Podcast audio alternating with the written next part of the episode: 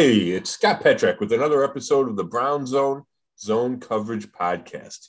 Since we last talked, Deshaun Watson changed his mind, was introduced at a serious news conference, and the NFL held its owners' meetings.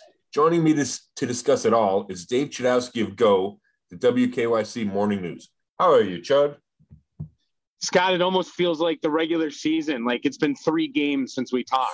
You know, we, we we got to we got to break down uh, three Sundays ago Monday Night Football and you know another game. It's it's like everything you just mentioned there and everything we got to get to. I, you know, I, it's it's crazy. The last time we talked was the morning of his decision to change his mind, and I think it was about 3:40, and I was driving home from working out, I think, and uh, listening to uh, the radio, and uh, heard it come across that there was breaking news. So I, I jumped to Twitter real quick and saw it, and I, I couldn't believe it. And there's very few times, as you know, where in this business we're like, I can't believe it. But I know you feel the same way. I, I just was stunned because he said he wasn't coming here. We taped that last pod as if he was not coming here, and he changed his mind, and, and that just does not happen often. No, you're exactly right. Yeah, you uh, know, there was no heads up. You know, I had talked to pe- people who said he wasn't coming, right? So you'd heard it yourself. Um, we, you know, we taped that podcast, like you mentioned, with that being the news. Now we did enough of, you know, should he be coming and why it would be a good move football wise if he did, and all those kinds of things. But the bottom line had been he wasn't going to be here, and that changed a lot from a ton of perspectives, right? Um, from my perspective, it's okay. Well, now you don't have to worry about him coming and following the legal cases and the civil suits. And then it becomes what happens with Baker Mayfield. Is there a chance that he comes back? And, you know, all the dominoes um, from the decision, the original decision to rule out the Browns. And then that all switched. And, you know, sometimes, you know, if you're in this business, you get a heads up. Yeah, something's coming, right? Where it's not a total surprise. I did not get that heads up this time. It was a total surprise when I saw it come across Twitter, uh, you know, and then it's working to track it down and to track down the contract, right, which we'll talk about, um, and to confirm all that, and then to kind of come to grips for the time being, and then the future that all right, everything just changed, right, from a football perspective. We assume the Browns will be much better and Super Bowl contenders at some point, whether it's this year in the future, because Deshaun Watson is that good. Um, it also changes everything from a you know work perspective. Okay, now I have to call lawyers in Houston, and now I have to read all the lawsuits from all the civil lawsuits from the 22 massage therapists and just all that. And you know, I know fans were dealing with the same kind of um, shock, and many fans struggle to get their head around it, like we talked about last time. So yeah, it was one of those rare moments that really is surprising to I think everybody that saw the news. So this next comment I'm going to make, and you know, listen, sometimes we're right, sometimes we're wrong, but you know, we do our best to try to put perspective into it. We do our best to reason as to why we think things may or may not happen. And I made this comment last time we talked about, you know, thinking he wasn't coming here. And I was like, well, you know, did the Browns really think they could get him? Mm-hmm. I mean, a guy like Deshaun Watson, would he really come to Cleveland? I mean, yeah. Would he want to play in the cold weather? Would he come to an organization that continually continually fails? And you had, you made a great point. You're like, hey, listen, you know, it's not necessarily like the NBA. You know, they've gotten bigger name guys before. But to my point, and again, I was wrong in the fact of I wasn't wrong that he came here because I didn't know whether he would or not. And when we taped that, we assumed he wasn't, right? Right. But what I, what I was wrong about was the Browns actually thinking they had a chance because obviously they did, obviously they did, but to show the context of how they had to have a chance, dude, they gave up a ton to get him yeah. and 230 million. Listen, at the end of the day, you're going to give someone 230 million. They might go to the moon or uh, you know Mars to play. I mean, Scott, 230 million guaranteed. Yeah. I mean, that's unbelievable. It is. And, you know, I think we want to break down the press conference a little bit more. But just on that topic, is I didn't believe him. I didn't believe Deshaun Watson at all when he tried to say that he didn't know that the con- that the Browns had made it a fully get fully guaranteed offer, um, and that that didn't contribute to him changing his mind. Um, I don't want to call him a liar, but I have a hard time believing that. Right? Um, I understand why you would say it. You don't want to come off as you know it was about the money, and you want to say that you liked the Browns the whole time, and the roster was the best, which it probably was. If you look at the final four contenders, I do think the Browns had the best roster. But he originally said no. And what changed between Thursday afternoon or Thursday evening and Friday afternoon was the fact that Andrew Berry went back and said, Hey, we'll guarantee every dollar on this five year contract, which is unheard of in the NFL. The biggest guaranteed before that was Aaron Rodgers a couple weeks earlier, and that was just over 150 million dollars. So it's an almost an 80 million dollar difference between what Deshaun Watson gets from the Browns and the next highest in NFL history. And to think that that didn't factor in, it seems to stretch the imagination. Number one, um, but that's we also talked about this I think last week, Chud. That's how you that's how you convince guys to come play here, right? Or guys yeah. to come play anywhere that isn't their first choice. Is you throw a ton of money at them, and that's what the Browns did. And we can argue whether that's good or the right thing. We can argue whether that's going to screw up the NFL salary landscape, which we know that there's a feeling like that among owners, some silent, some not silent, like the Ravens, um, Steve Bisciotti mentioned something the other day at the owners' meetings. But if the goal was, and obviously was, to get Deshaun Watson, and you were willing to overlook the off the field stuff or get comfortable with the off the field stuff, um, then it became about doing everything possible to land him. And that meant six draft picks, including three first rounders going to the Texans. And it meant a record shattering contract to Deshaun Watson and the Browns did all of that because they thought it was that important and they thought the opportunity to get a quarterback of this talent level at this age, he's 26, is so rare that you have to go above and beyond. And, and that's what the Browns wound up doing. So I don't think you need to get into it fully because you explained yourself on the last pod. If anyone wants to hear that, they can go back and listen.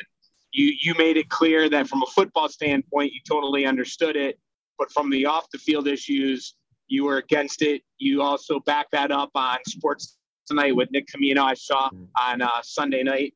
And uh, do you stick with that? Uh, you don't have to go long on this, yeah. but have you changed your mind at all? I mean, are you still, you know, now that you've had some time to let it marinate, you know, how do you feel the fact that he's in a Browns uniform?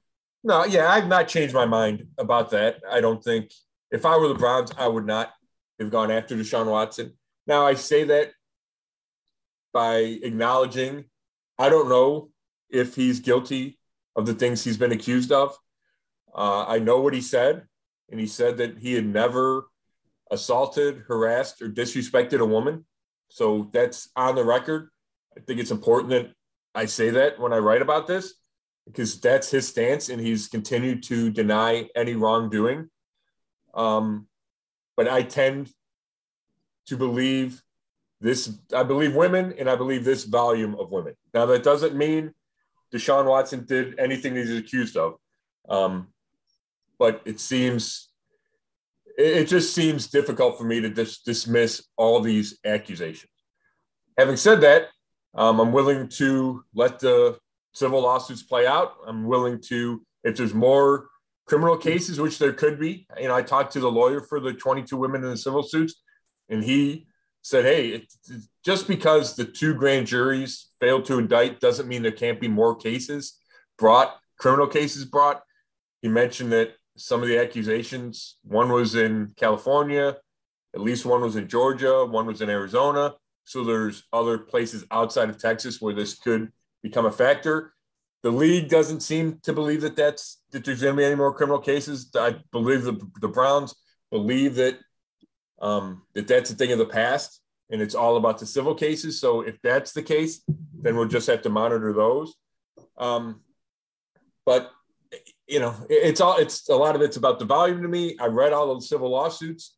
Um, since the last time we did a podcast, and there there's a lot of graphic charges in there, and um, they're not easy to read.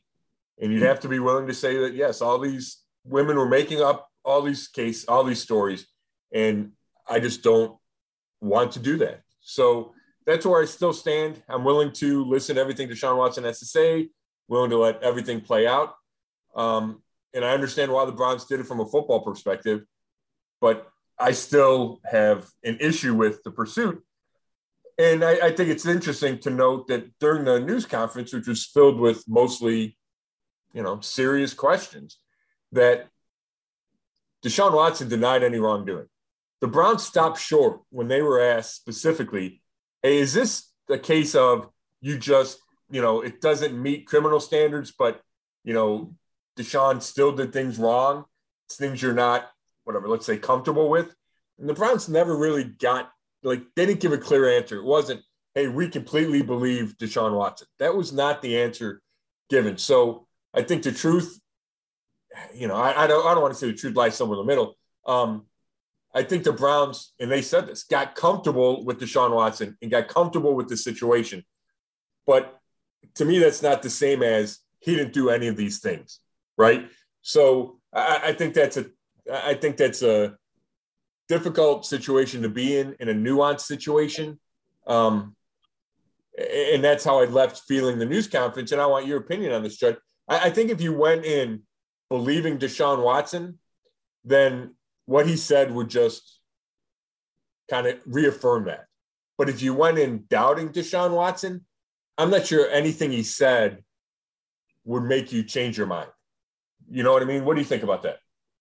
Well, I, you know, just, and I didn't watch the entire thing. I, I caught most of it, but I do know that I've walked away thinking, man, I mean, he really is, you know, I don't know what the word is, but he, he made, he made you feel like if you didn't know anything else in the case and you just went by that press conference you'd be like man this guy didn't do anything. Like he's he seemed pretty adamant about it. I mean talking about his you know history with women and his family and uh, the way he was raised and just the way the browns sat next to him and uh, whether they looked uncomfortable or not. I've talked to a few few different people and some people felt that andrew berry looked uncomfortable some people thought they looked fine you know you could judge that but uh, you know, it, it just by listening to him, it's like, wow, didn't even happen. And then people also, and Scott, maybe, you know, the criminal charges, and I don't want to put you on the spot, yeah. but what are the main reasons that he's not being indicted criminally? Um, yeah, that's interesting. I, I don't want to speak as an expert. Um, you know, I did see, I did speak to sexual assault experts who, in one of them, is a testifies in a lot of cases, right? That she's an expert witness. And she said it's not unusual for these cases not to receive indictments because there's just a long history of people not believing sexual assault accusers and victims and survivors. And it's a lot of he said, she said, right? I mean, there's not a lot of physical evidence as far as there's no videotapes, right? There's no audio tapes. It's Deshaun Watson and a massage therapist in a room together by themselves. And, you know, so that becomes yes, he did this and he says, I didn't do this, right? Um, so I think that makes it different, more difficult to indict. Um, I don't know how hard the prosecutor's office tried to indict. You know, a lot of it is from the stuff you read about the legal system, a lot of it is based on how hard the prosecutor pushes to get an indictment. Um, and maybe if the prosecutor felt, hey, even if we get an indictment, I'm not going to be able to convict, then I'm better off not even getting in getting an indictment. So I understand that the NFL and the Browns, or the team, at the NFL as a whole, the teams that went after Deshaun Watson, including the Browns, they took that first lack of an indictment by the Harris County grand jury as the green light to go after Deshaun Watson, right? There's no doubt about that. Um, but I don't think that means just because he's not, I've had enough people tell me that just because you don't get an indictment doesn't mean that a crime wasn't committed or doesn't mean that anything didn't happen. So, um, you know, I think you can't ignore it from a legal perspective, certainly. I mean, that's the reality is he's not been indicted on these 10 cases, and that's important. But um, I, I, just don't want to dismiss two dozen women making these accusations yeah. until I have what I feel is proof that he's telling the truth and they're not. Well, and you you've seen people say 22 women don't lie. I mean, that, you know, you've seen different people put that up on Twitter, and you know, and you said this, and and we knew there was going to be backlash to this. Right. You're probably not surprised. I mean, they, the Browns have taken a lot of heat from different organizations and people canceling their season tickets and you know not happy about this at all. Yeah, and you know that I would assume that that's going to fade, Chud, right? Yeah. Um, depending on how strongly you objected to this, right? And there's people that objected so strongly that they said, "I'm not rooting for the Browns anymore, and I'm canceling my season tickets." Then there are others who I don't like this, but you know, when we get to the fall, I'll watch the Browns, right? Then there's yeah. others that didn't care at all. It's about football to them. And then there's a group that feels he's innocent. Now, they don't have any more information than you and I do. They just feel he's innocent, right? And maybe they want to believe that. And I'm not saying any of those um, opinions is wrong. Um, I'm just not sure anything we've learned has given us definitive information one way or the other. And that includes Deshaun Watson's denial, right? Um, I, I, thought it was, I did think it was strong. And I think it's important that he did that. Um, yeah. But, you know, that doesn't mean he didn't do anything, right? Plenty of people lie. Plenty of people, you know, it's yeah. the right move for him to do. You know, I, well, I'm not saying lying is the right move, but especially if you believe you're innocent, then you should proclaim that innocence, which is what he did. So I I would understand if that if his interview, if that press conference, news conference changed people's minds, I would understand that. I'm just I just doubt it would for people that were kind of entrenched one way or the other. Um, and, and you said you watched a good chunk of it, Chud. I mean, that was a really unusual news conference, right? That we've been through from a from a sports perspective, right? Because yeah, yeah. let so me serious. Set, and let me set you up for that because you were there, right? Yep. And and there had that was the first in person in a while, right? Was most of the year pressers have been uh, through Zoom. Yeah, late. we've been. I mean, we had some players. We had Stefanski. We had Berry live for um, Odell, okay. but it's the first time we've been in the media room since Andrew Berry got hired in two years. Yeah.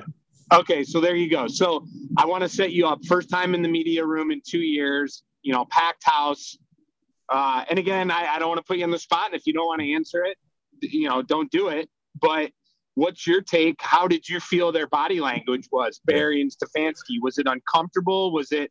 Did you think they were confident? Because I've seen a lot of different uh, opinions on that. What's your take on the room? Yeah, it's interesting. Um, I, I mentioned the tone in, you know, usually when you have one of those things, it's super celebratory, right? There's cameras clicking and there's smiles and they're holding the jersey up for a long time so everybody can get the picture. And it just wasn't that. I mean, they did the jersey at the end for, you know, a few seconds. Um, but it wasn't that. And I do appreciate that from the Browns. I, I think they set the right tone and they respected the seriousness of the discussion and of the allegations. Um, I thought Andrew Berry, you know, he everybody opened with the statement, and in the statement they acknowledged that this isn't easy for some people, and they acknowledged the seriousness of everything. I, I thought there was a question late in the news conference to Andrew Berry, and I, I don't remember the exact question, but he talked about having empathy for you know sexual assault victims and empathy for people in those situations. And he was really i mean andrew berry's always he kind of ta- he talks softly and he's measured in his answers. He's just, that's just who he is but this was another step or another level to that and to me it, there was some uncomfortableness in the answer, in that answer in particular, in just the answers in general, right? Um, because he's getting asked about, you know, well, does this, you know, did he do, did Deshaun Watson do anything wrong? You know, just the whole line, right? Um, why didn't you talk to the women and all those, all the, the women in the civil lawsuits, all the serious, you know, and I keep using serious, but all those serious questions. Um, I felt some uncomfortableness coming from Andrew Berry. And I think that's natural. I don't know if that's just because of the nature of the discussion or some reluctance from him even to be there and even to be in this spot, right? Some reluctance to have put the organization and himself in this spot, right? And Jimmy Haslam says it was a football driven um, move by the organization, that the football operations people started it, and he jumped on board. Now, we can argue whether or not to believe Jimmy Haslam there. Um, if that's the case, then Andrew Berry is comfortable with this, and he's one of the leading people behind the decision to go chase Deshaun Watson. But I think if you wanted to play amateur psychologist, you could look at some of the body language and some of the answers and say, man, I'm not sure that they're fully comfortable with what they've done. But at this point, I have to believe this is just for me. So, and then there's the the Zoom with the Haslams, and yeah. they weren't in town. Um, they, they had to get that done right before the owners' meetings. I mean, that's why the timing of it. And They were out of town. I mean, yeah, it was. Yeah, they were out of, out of the country. Um, and yes, they didn't want the first time they talked to be at the owners' meetings, and I respect that completely. And you know, did Deshaun Watson giving de- depositions last Tuesday and Wednesday in Houston uh, also affected the timing, right? Which is why it was later in the week. He wasn't able to get to Berea. So yeah, and I know the Haslams took a bunch of grief for it, and you know, I don't know how easy it would have would have been for them to get here. I'm glad they did the Zoom interview that was 100% necessary. Would have been better if they were on the same platform. Yes, you know, I think that would have been a much better look. But at least they talked. Um, yeah. At least they talked. My my my take from the Haslams is it's hard for me to. I, when when Haslam talks, when Jimmy does, I don't want to say I don't take him seriously, but I'm looking at a guy who, in my mind, is going to do whatever he can do to get this team to the Super Bowl and on top because he's tried everything. The organization's tried everything. To me, from a football standpoint, and you put everything else aside, they need an elite quarterback. This was their chance to get it. And, you know, that's the bottom line for me when it comes to him. Now, Dee talking, being a female, obviously, and this being such a, a serious issue off the field, you know, when she talks and says she feels comfortable, that means a little bit more to me. Doesn't mean it's okay. Yeah. Doesn't doesn't mean I believe them. It doesn't mean Watson's. It has nothing to do with other how I feel emotionally. So I just get a different vibe from each of them. Yeah. You know what I mean? Yeah. No, that's an interesting. That's interesting, and, and I I get what you're saying, and I would probably agree with that. You know, they talked about how they have two daughters, and they put them in a room with Kevin Stefanski, Andrew Berry. I don't know if they're in an actual room or it was a virtual room, but with Kevin Stefanski, Andrew Berry, Paul DePodesta, uh, people in the football department, like for a series of Sundays, and had them kind of grill the football people why this was an okay move. Um, and, and I think that's interesting. I also wonder, you know, Dee talked about how this is a long process to get comfortable with Deshaun Watson and I'd be interested in your take on this, Dave. That if it's a long process and it wasn't easy to get there, um, am I wrong to think that that means that you learned some stuff that you weren't comfortable with? You know what I'm saying? Like if Deshaun Watson was completely innocent and had never done anything, then is it that difficult to get comfortable with him? You know what I mean? or is it just the volume that makes it tough to get comfortable? And I don't know that, and I don't want to, you know, cast aspersions, but I, I just think the fact that Dee in particular made such a big deal about or stressed that it was a long journey to get comfortable with Deshaun Watson. Um, I don't know. It just it kind of raised a it kind of I don't know raised a red flag isn't the right word, but it, it's the right phrase. But I, I wondered exactly what she meant by that, and you know I know that they did all this investigation and they talked to you know a third person lawyer looked into everything, um, but I don't know. It, it just it just struck me that she said that and I get that the end, the result is, hey, we got very comfortable with Deshaun Watson. Um, but I don't know. Did, did that did that jump out at you at all? I think that's just her basically making it clear that they didn't just make a rash decision, right? I mean, yeah. I, you know, just does that mean that maybe she means that after they talked to him and got to know him better, because that seems to be their big deal is like how they felt after they got to know him better. Right. I I I think they look like complete idiots if they say they didn't investigate and talk right. to people. Um, so from that standpoint, I I could kind of get it. Um, yeah. But I totally know what you're getting at. Yeah. yeah. Yeah. It's yeah. I mean, you know, and it's the fact that you know they did bring their daughters into it. Um, I, I thought was interesting, and then you know, got sign off from everybody and talked to women within the organization, right? All of which is important, clearly. Um, but when you go back to Jimmy Haslam, Chud, your your point is right, right? He's willing to do whatever's necessary to get this team to be a winner. And you know, Jimmy's done a lot of things that Browns fans aren't happy with, aren't proud of, in his nearly 10 years as owner, right? Um, he's done stuff off the field too, right? The whole pilot flying J scandal um, was a tough one for the organization and tough one for him. But I don't think there's any doubt that he's willing to spend money. He's willing to put himself out there to try to get the situ- situation right and try to get this team to be a winner and to get to the Super Bowl. And we've seen that through him changing coaches and GMs when he thinks he's wrong. Like right? Willing to pay those guys, willing to admit mistakes, whether or not it's too early when he admits his mistakes.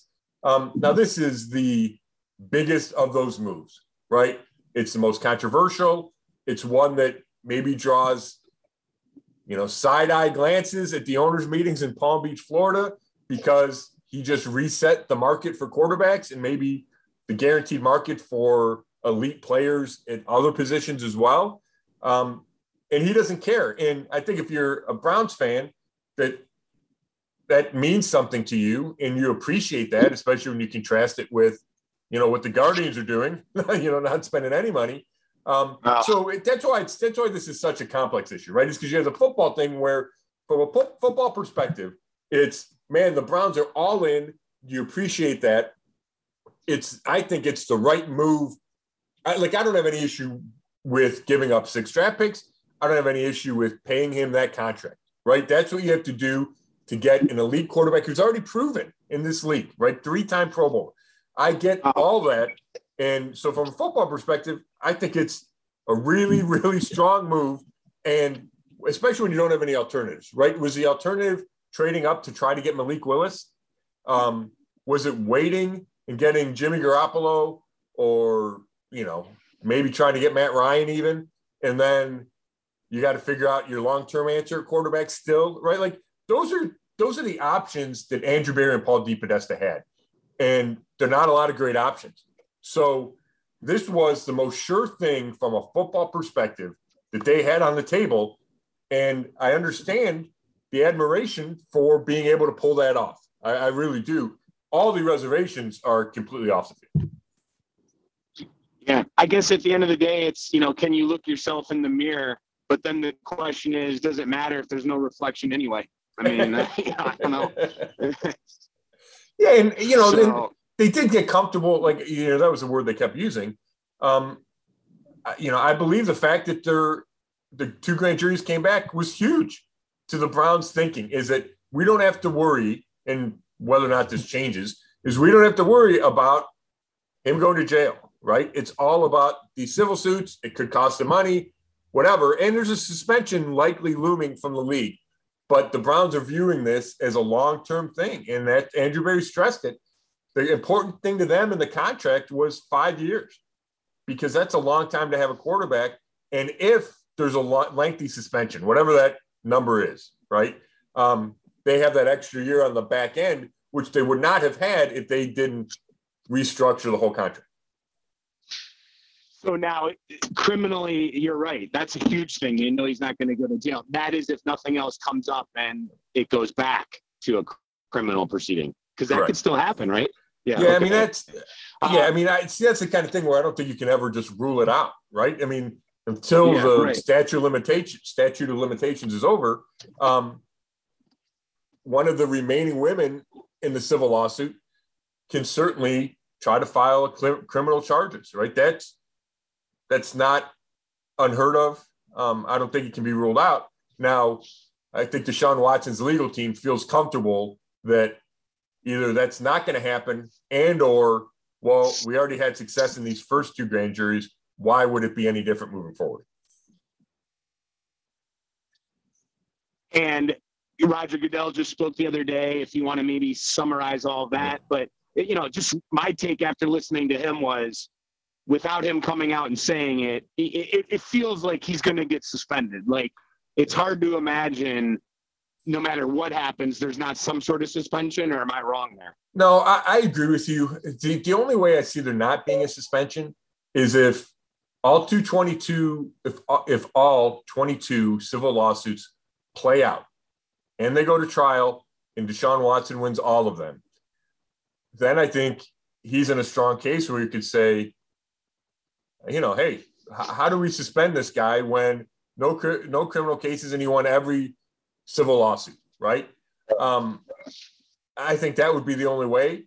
And having said that, the, the NFL can can can um, do their own punishment regardless of anything else. They do their own investigation.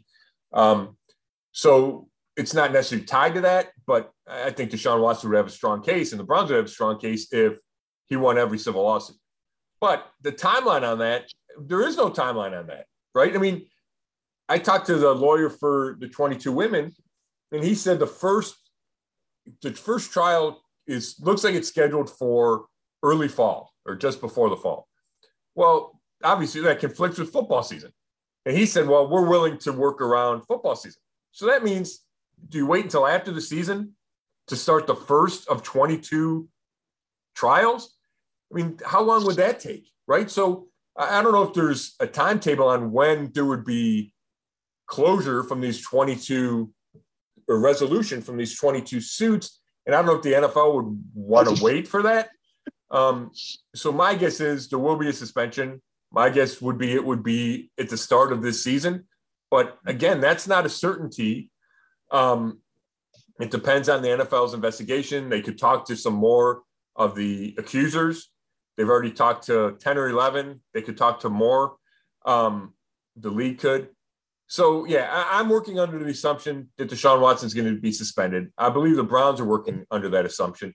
Um, Roger Goodell did not give any timetable for when a decision would be made or punishment handed down. He did say that the exempt commissioner's exempt list is not in play unless there are pending criminal cases. So so he's not going to say, hey, just sit out while this works its way through the legal system. He might do that if there were new criminal cases or if these criminal cases had not been resolved, the two grand juries. But where it stands now, that's not an option. So it's either suspension or Deshaun Watson gets to play. Yeah. My feeling on the whole thing is, and, you know, listen, all these quarterbacks they get these big deals and then the question is will they still be motivated so you know listen none of this is a guarantee right it makes the most sense football wise right to get this elite quarterback but you know how will he handle playing in the cold weather? Will he still be motivated with the contract? How does this off-field issues affect him? Does sitting out a year affect him at all? How do the browns you know develop a plan around him? I mean it's not like you just put him there and he automatically succeeds. You would think that he would but there's a lot of things that go into play here. So you also give up a lot of draft picks, and you made it clear that you know you're not concerned about that. But at the end of the day, you gave up three number ones. Okay, so Nothing. I basically, I guess I'm setting up my comment is I feel like the Browns are either going to make a deep run in the playoffs and finally get to the Super Bowl, or this is going to set them back 10 years. That's how I feel. that's a pretty big gap there, Chud. Um, right. but yeah, I mean that's that's really interesting, and I, I, think you made some good points that we have not been able to get to. He didn't play last year, right? You would assume there's going to be rust. Now, who knows? Maybe not. You know, he says he's been throwing and working out, um, but he didn't play at all last year. Um, eh, right. So how does he come back from that? The cold weather you mentioned, and that was obviously a deterrent and perhaps one of the reasons that he initially said no. And Jimmy Haslam acknowledged that, right? So does he get comfortable being here? Does he get comfortable playing in cold weather?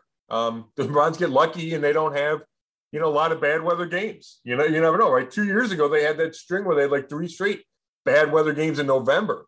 Um, last year, I don't think they had many terrible weather games. So there's some luck involved there. I, I think it is worth noting that he just sat out last year. And yes, the legal situation had something to do with it, but he his demand for a trade from the Texans came before the legal stuff became public.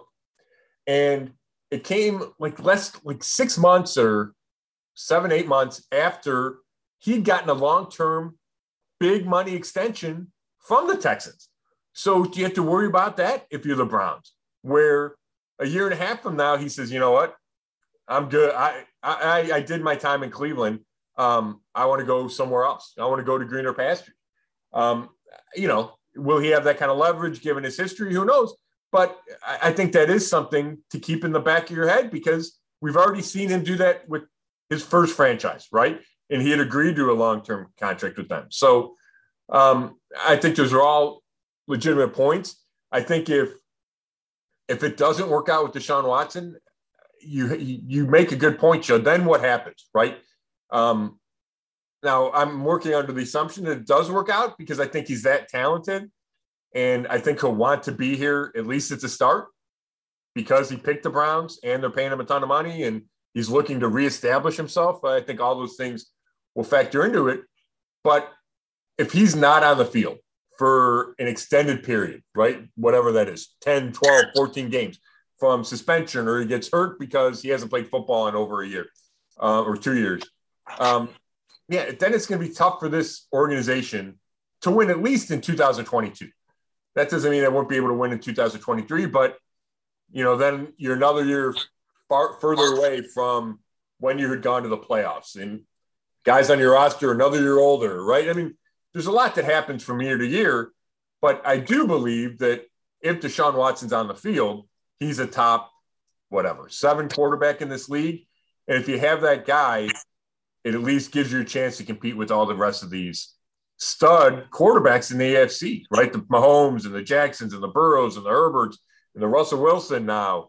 Um, you know, there's a lot, there's a lot of big time quarterbacks in this conference, but I, I do think a healthy, productive Deshaun Watson, eligible Deshaun Watson, puts you right on the same footing with the rest of those teams. Can you believe this offseason? Nothing like we've ever seen. I mean, Tyreek Hill, you just mentioned Russell Wilson. Uh, how about um, Tom Brady? Yeah. you know, Davante uh, Adams. Uh, Davante Adams. That's unbelievable. I mean, the, the Packers with Aaron Rodgers. Every day there's something going on. I mean, it really is you know, the, the NFL offseason has become more exciting than some other sports regular seasons. It's incredible. And it is. You know, and and I really don't like part of me thinks that the league does that on purpose. Right. Oh, for sure. Right. And I know that oh, they want 100%. To, yeah. And I know that they want it to be a 12 month thing, right? Maybe except for June, they kind of shut down a little bit in June. But I, I, I don't know how you are able to manufacture that many storylines. You know what I mean? Like, I mean, Goodell doesn't go to Davante Adams and say, "Hey, you want to go play with Derek Carr, your college quarterback?" Right? Um, right. Uh, he doesn't go to the Chiefs and say, "Hey, you know, draw the line at how much you're willing to pay Tyreek Hill." But they, there is this environment created, and especially in the last few years, and part of it's agent driven, and part of it's players with leverage but there has been an environment created that not only allows, but probably encourages movement of big time players and a lot of it. And that's completely different than it was five, ten years ago. And quarterbacks being involved plays a huge part. No trade clauses for quarterbacks plays a big part. We saw that with Deshaun Watson. We saw that with Russell Wilson. And it's not going the other way, right? It's only going to get more and more, I would expect, which, you know, can be scary. I think if you're a GM that's not, that's a little risk averse, I think you're going to have to change your mindset. I don't think Andrew Berry's risk averse or Paul DePodesta. So I think they're set up fine for this. But it's certainly a huge change. And, and you're right, Trey. I mean, just it's the way of the NFL where everything is a huge headline and and it's it's almost 12 months a year. Yeah, I hope it doesn't get out of control though, because you know one thing I did always like about the you know I like when a Tom Brady stays in yeah. New England for a long time or Roethlisberger in Pittsburgh. Bad example, I know I hate bringing his name up, but right. you, you know just I I don't want to get to the point where like in the NBA where the players start running the league and uh, I liked it in, when I was a kid. You know, baseball. You you know yeah. the Indians are you know a team you root for had the same lineup for five or six straight years, and that kind of has changed now. I hope it doesn't get out of control, or maybe they're not worried because that's just the way society likes it now. Yeah, no, that's a great point. I don't know if the league is worried about it, um, but I think there should be concern, and I think I, I do think the league should look for some kind of happy medium where it's not every player has complete leverage. It's not your biggest names. It's a drop of a hat can say, I'm going to, you know, trade me, right? I'm going to switch teams um, just because you have one losing season or you have one fight with the coach, what, whatever, right? I, and that might, that's probably fine for the players or maybe even better for the players that they have that kind of leverage. But you're right. I think as a fan base, your fans don't want unimpeded, nonstop movement. And you mentioned the NBA, and there's backlash from the NBA, right? From all your superstars moving. Uh, and there is something to be said for if Patrick Mahomes plays 10 years in Kansas City or 15 years, right? Um, that there's, I like seeing that. I, am with you. That's how you grew up. There, there is something to be appreciated by about that. And I do think the league will try to strike that balance between we like the movement, but it can't be unfettered movement. So we hit on obviously the day he made the decision. We've talked about the news conference. We've talked about the owners meeting, added a little bit more. I have uh, two more questions for you and then I'm done. But before I get to that, anything else you want to mention on uh, Watson and the, the past here? Obviously, yeah. Baker Mayfield is going to be one of my two topics. So besides yeah. him, no, besides him, anything else you want to hit? Not on the past, but I, I don't know if you're going to ask me this or not, but I'll preempt you if you were I do, and we'll talk about. I mean, we got months and months to talk about football, right? But I do think, and I wrote something about it this week that's on brownzone.com. I do think we're going to see a significant change in Kevin Stefanski's offense, right? And how many times have we talked about using three tight ends? And is this a run first offense, right? And we thought that there would be, I thought, I don't want to speak for you, I thought there'd be more of a change from year one to year two of Stefanski's offense. I thought he might open it up more, and he didn't. And whether that was Baker Mayfield, whether that it was the receivers struggling, whatever it was, it you know the offense lacked explosion in 2021. But I think you're going to see fundamental changes, whether it's more shotgun, whether it's less play action, whether it's more read option with Deshaun Watson because he brings that running element to his game because he's done certain things in Houston that Kevin Stefanski doesn't normally have in his offense. I, I think it's going to look different. I don't know, you know, what percentage. I don't know if they want to say significantly different or wholesale changes different. Um, but Kevin Stefanski's been asked about this a couple of times on Friday and then again at the owners' meetings, and he is certainly leaving the door open for big changes to his system. And I don't think that's a bad thing. We saw what happened last year, and obviously you have to adjust to your best players and Deshaun Watson being quarterback, you have to adjust to what he does best. But I think it's going to be interesting to see how that plays out. and how Kevin Stefanski tries to take to make the best use of Deshaun Watson's talents, which include throwing in the pocket, throwing outside of the pocket, extending plays. Right, there's just so many things he does well. But I don't know if you're taking it full advantage if you're under center running play action as much as the Browns did with three tight ends on the field, right? Like that right. feels like it kind of restricts what the quarterback can do. I, I think we th- might see things more spread out um, in 2022. Well, right, because Stefanski has a different kind of quarterback than he's had. I mean, in the past in Minnesota and and with Baker, and and and that leads us to Baker. Boy, if you're Baker, you're just sitting there going, man, they really didn't want me. They gave up all those draft picks and 230 million. I mean, talk about just hey, you are not our guy. I mean, that it is evident now. So what's going to happen with him? Yeah, I mean, he'll get traded.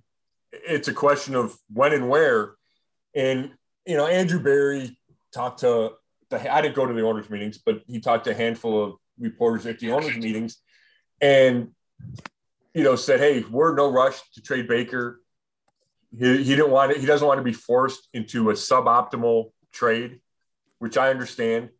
Um, but the reality is, he's going to have to trade Baker Mayfield. Now, he doesn't have to trade him today or tomorrow. Now, he might if the right offer pops up, but it certainly doesn't look at this moment that the right option is going to pop up in the immediate future. And that's didn't, because, didn't he?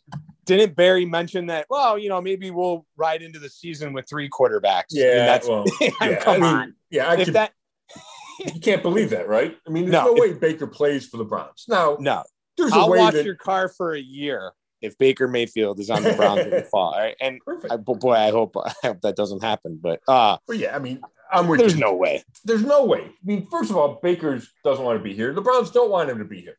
Now, you could make a, if you just took all like personalities out of the equation, you could say yes. If is there a situation where if Deshaun Watson gets suspended to start the year, you have Baker Mayfield and he's better than Jacoby Brissett. Man, you can make that argument, but the the bridges have been burned. Baker's not going to play here. The Browns don't want him to be here, right?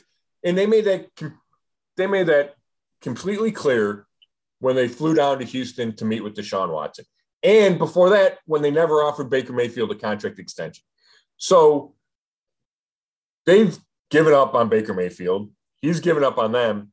It's just a matter of when it happens. So yeah, Andrew Berry keeps continuing to say that because he's trying to create some leverage among teams, but right. it doesn't yeah, He wants team, he wants teams to feel like, you know, oh, oh, they might keep him. Oh, we better we better go get him. But here's the funny thing: he said that that a day after Stefanski said that if Watson was suspended or would miss time, they would just roll with Jacoby Brissett. right. And Stefanski said they were hoping for closure, I think is the word he used. Yeah. Yeah. Right. I mean, right. We all know the reality. I understand what Andrew Berry is saying right. and doing. And he's right. He doesn't have to, like, he doesn't have to trade him tomorrow. So from that standpoint, I understand not being, he doesn't have to rush into a deal. Right. Like if the deal on the table right now, let's just hypothetically say, Seattle says, okay, we'll give you a fourth round pick, but you have to pay half of Baker's $19 million salary. Well, maybe at some point, Andrew Berry says, okay, we have to take that because that's better than us releasing Baker, getting nothing in return, and eating the $19 million, right? But, you know, he's hoping for better. And I understand that. And, you know, the draft feels like, uh, you know, a tipping point in this process is that okay if Seattle doesn't make a trade or doesn't draft a quarterback in the draft, you're in the early rounds of the draft, then they say, okay, we'll trade for Baker Mayfield and we'll give you X and you only have to pay five million of his salary. Or whatever if, if they can come to terms with those things, right? Those are the variables. If mm-hmm. the Browns have to pick up any salary, if the Browns have to throw in a draft pick, what draft pick would the Browns get in return? Or, you know, are there other teams that become interested or become viable options given on given what happens when you get through the draft and you look at your roster and you say okay our roster is basically set through free agency in the draft do we need a quarterback now maybe some teams will need a, a backup quarterback and be willing to take a shot on baker um, so that seems to be the date to keep in mind it doesn't mean something couldn't happen before then Um, but right now, there's just not a market for him, right? You look around the league, and Seattle needs a starting quarterback, and Carolina needs a starting quarterback. Carolina could draft one. I think they're at number six. They could draft one there, or even in the second round. I don't, you know, they already had Sam Darnold on his fifth year rookie option. I don't think they want Baker on his 50 year rookie option. So that kind of mm-hmm. dwindles you down to Seattle for start, excuse me, for starting jobs. Then it's becomes okay, what teams might want him as a backup, right? Would Tampa Bay want him thinking perhaps long term if Tom Brady retires, right? Or when Tom Brady retires.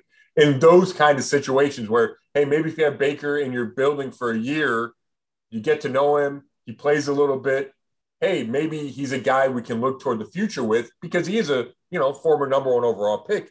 But right now, there's just there's just not a big market, especially one willing to take on the $19 million salary, which isn't a lot of money for a starting quarterback, but it's a ton of money for a backup quarterback. Sure. All right, last thing, then I got to go take a nap so yeah, I can get up uh, at two thirty in the morning and get on the air. So, uh, last thing for you, uh, Odell Beckham Jr., Jarvis Landry. Do, do you buy into either of them coming back to the Browns? I'll start with Jarvis. There is a possibility, right? That's what I've been told. His agent's telling people that there's mutual interest. It's all, you know, it's all about the money. The Browns weren't willing to pay him $15 million. And yes, they needed the salary cap space, but it's also the fact that, okay, was Jarvis worth $15 million? Um, I don't think they would pay him 15 million. I don't know what that sweet spot is. I don't know if he'd be willing to come back to a team that said, "Hey, you're not worth 15 million dollars." We've talked about this before. There's ego involved. It's a lot easier for some players, maybe many players, to take less money somewhere else rather than less money from a team that was supposed to pay you a certain amount of money. We saw it with Sheldon Richardson a year ago. You know, he took less money to go to Minnesota because the Browns asked him to take a pay cut. So I, I think there's things that would need to be worked out with Jarvis. I know that he'd much rather play with Deshaun Watson than Baker Mayfield. So Cleveland is that makes Cleveland an option to begin with. But you know, his agent said there's other teams interested. I don't know if there'll be resolution to this quickly either, Chud. I think, you know, when you look at Jarvis Landry and you look at Jadeveon Clowney, these things could drag on a little bit. Clowney's proved throughout, you know, the last few years when he's been a free agent that he's in no rush to sign. So those are still needs, right? Receiver, defensive end is a huge need. Um, but I think Andrew Berry's shown that he's willing to be patient and maybe not rush into, you know, rush into deal or even wait for Jadeveon Clowney, right? If the Clowney just wants to wait and make up his mind, um, I think Berry is is willing to wait as well. When if you're a fan and you look at this roster, you go, "Oh my gosh, you need to go get a number two in. You need to go get a number two receiver. You need to go get, you know, maybe a number one defensive tackle." I, I think Berry is patient enough that he's not going to force it even though that could be scary for some fans. So, you know, Landry, you know, would I say, I'm not even sure I'd say 50 50 shot, but I do think there is a chance that he comes back if they can make the money work. Or maybe if he finds that there's no other big offers, right? And then he says, okay, the Browns are willing to pay the most, or I feel most comfortable there. I like my chances of winning a Super Bowl, right? With Deshaun Watson as a quarterback. And then Odell, I don't think there's any chance Odell comes back. I know it's what's out there. I know, you know, John Johnson III, you know, had a Instagram video, which I think he just made up about, you know, you didn't hear from me, but Odell's coming back. I, I don't know. I don't know how, if you're Andrew Berry, you could take Odell Beckham Jr. back after he quit on your team at midseason a year ago. And it wasn't just about Baker. Odell had asked to be traded long before things got really bad with Baker. So, I mean, years before, right? So why would you invite that back into your locker room? Why would you invite that back into your organization? What kind of message does that send? So I put the Odell thing at, I don't, I hate to say never, but I put it at about, you know, one or, you know, 0.5% chance that he could come back. So I, I don't, I don't think fans should have any hope of that, but it's okay to hang on to hope for Jarvis Lane. All right, boy, that was beefy, man. I, I think we got a lot in there. We did, and I appreciate you uh, staying up for me, Chud. Um, getting this done with me because I think there were so many things that we had to get to. Um, I'm glad we were able to finally hit them. Yeah, no doubt. Now we'll we'll wait for the next uh, big things to happen, and you know that there'll be something coming down soon. There will, there will, and then even if there's not, then we get the draft in less than a month, right? I got to oh, switch. I got to yep. switch gears back to the draft. Now it won't be the same buzz without the first round pick, but Browns still have, you know, a bunch of picks. They have one in the second round, two in the third round, one in the fourth round. I want to say so. You know, well, you can still do some work there the the Browns just gave up the fans' next three Super Bowls to try to get to a real Super Bowl. That's exactly right. That's well put. Well put. it's going to be weird. It's going to be weird not having um those first round picks. You know, uh, assuming they don't trade back in the first round at some point. But that's that's a long time to go without a first round pick. Um, yep. We'll, we'll have to see if they stick to that and don't have one. So, Chud, thanks again, buddy. I appreciate it. We'll talk soon. Uh, we'll do another one of these. Everybody, thank you for listening to another episode of the Brown Zone Zone Coverage Podcast. You can read all my work at brownzone.com. Thanks a lot.